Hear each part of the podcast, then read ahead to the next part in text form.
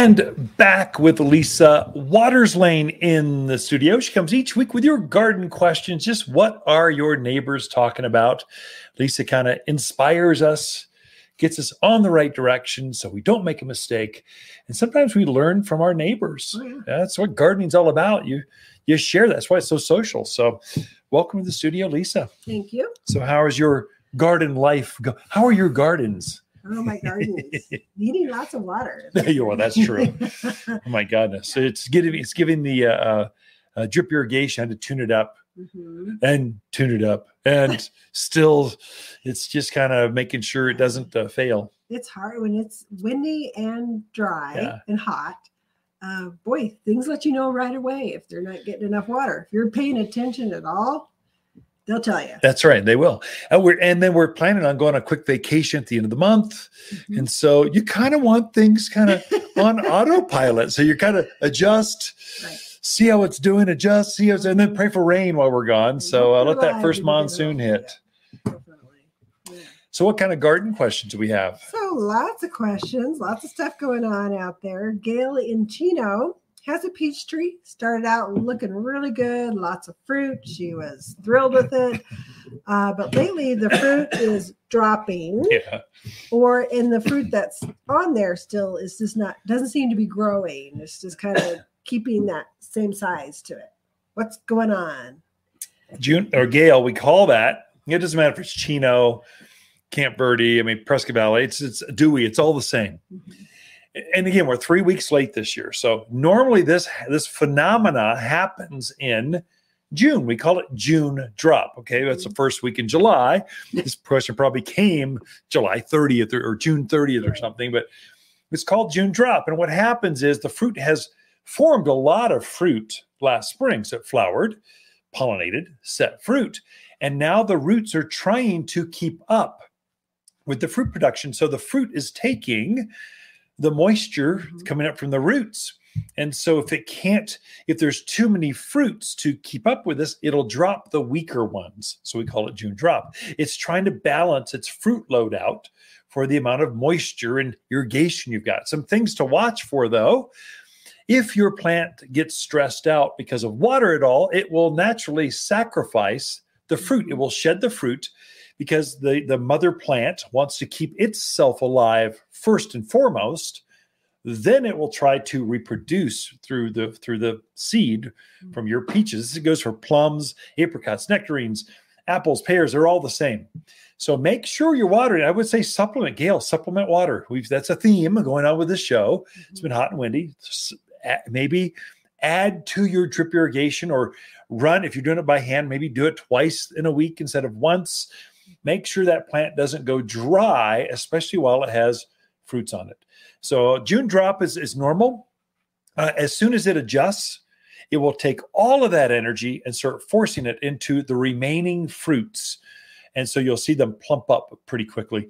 That goes for apples. You might even want to hand prune Mhm. your apples and pears. They tend to come out in clusters of three, four, five apples. And there's no way that branch can support five fruits. Take off two or three of the weakest ones, leave one or two, so the plant can now adjust and use the, the, the remaining moisture and food that it's got for those remaining fruits. You get a nicer, bigger fruit. Uh, so, Gail, June drop in July. That's what's going on. See us for more. And you are right. Everything is late this year. Right about three weeks late. So definitely. I didn't hear the late part. What was the first part of that? I said everything's Uh, running. No, no, before that. Oh, you are right. I am right. I am right. That's good. I like that. I said it once. I don't need to say it again for the next 10 years. So we're good. Uh, okay. All right. Tom in Prescott said, I heard you say watch out for spider bites. Wants to know Yeah. What is what is a spider bite? What does it actually Yeah. look like? And what kind of things are you looking for? Tom, So- first and foremost, thank you for tuning in, listening. That's great. Attentive ear, but uh, you, if you if you see spider webs on your plants, it's not a spider; it's spider mites, and I'm seeing them on everything. I saw them last week. I mentioned it in passing. We probably ought to go into it a little deeper.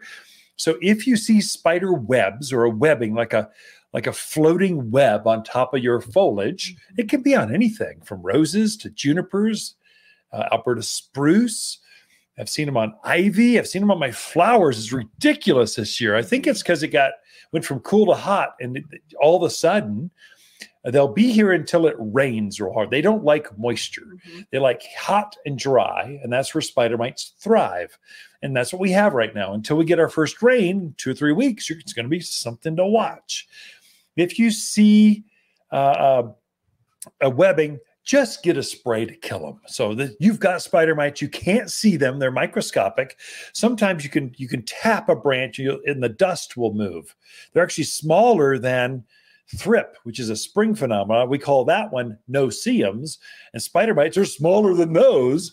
And so you're not going to see spider mite, but you'll see the damage. You've got a scarifying mouth part. They tend to scrape the tissue off of those needles of let's say I had a yew uh, in, in, the shady areas of my gardens. It was there. They'll scrape the, the bottom tissue of a, of a rose. And so it looks looks skeletonized. They got onto my cucumbers. And so you're seeing this speckled yellow. Is it yellowing? Is it tissue? What's going on? It's, it looks weird. Spider mites. Spray them with, we got a couple things in and out, a spray. We've got sayonara. It takes, it's not just soap and water. That's not going to faze them. You got to get to something a little stronger. Mm-hmm. You don't have to go as strong as malathion. I mean, death, toxic waste in a in a bottle, but you got to go stronger than, let's say, a neem oil, something inert. Uh, so come see us, Tom. We, we, can guide you. This is serious. If you see webbing, if you don't, eh, don't worry about it. If they're if, looking funky, take a good look at it. Maybe yeah. something is going on. Sometimes you don't see the web. Sometimes, let's say on Alberta spruce, they get down inside the, the spruce. This is a cute little spruce, it's a dwarf. Mm-hmm. They get down inside, and so you don't really see the spruce until it's too late. Right. Uh, sometimes on big spruce trees, or not spruce, um, big junipers, let's say Spartan junipers, they naturally, their natural diet is the, the native junipers. So they just migrate over to other things. They go, oh, I'm tired of juniper. I want to try something different. I'm going for your apple tree. Mm-hmm. So look for that. If you see, if you're not sure, take your phone out without the power on, just black screen, tap a branch.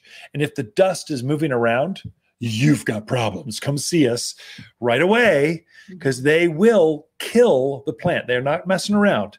They will kill it in pretty short order. So you don't want to, you just want to come see us. We get you yeah. spray and mitigate it just right away. So, mm-hmm. Tom, thanks for listening. Again, thank you for listening. All right.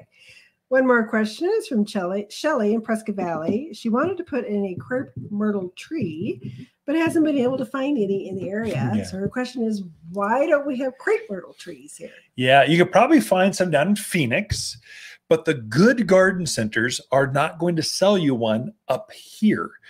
What happens is because our cold winters get, so extreme so so quickly, it resets crape myrtles back to the roots. So they act more like a perennial. They'll, they'll go underground by the roots. The roots are alive, but the top growth will die off.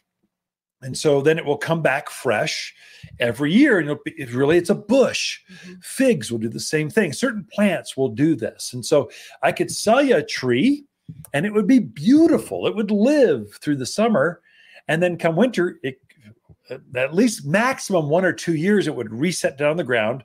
And so you just paid double what you should have for a tree that turns into a bush just by the bush. And it's because of that extreme temperature. Mm-hmm. You start to see trees down at the lower elevations where you can start to form form. But the, even then they struggle because it's lack of humidity. They'll take the heat, but the humidity, it just go with the bush. We got several varieties out here. They're spectacular. Some with purple purple foliage, with bright pink, red, white flowers.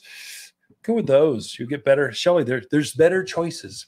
Uh, so anyway, come see us. We'll give you the tour of the crape myrtles that grow in your backyard.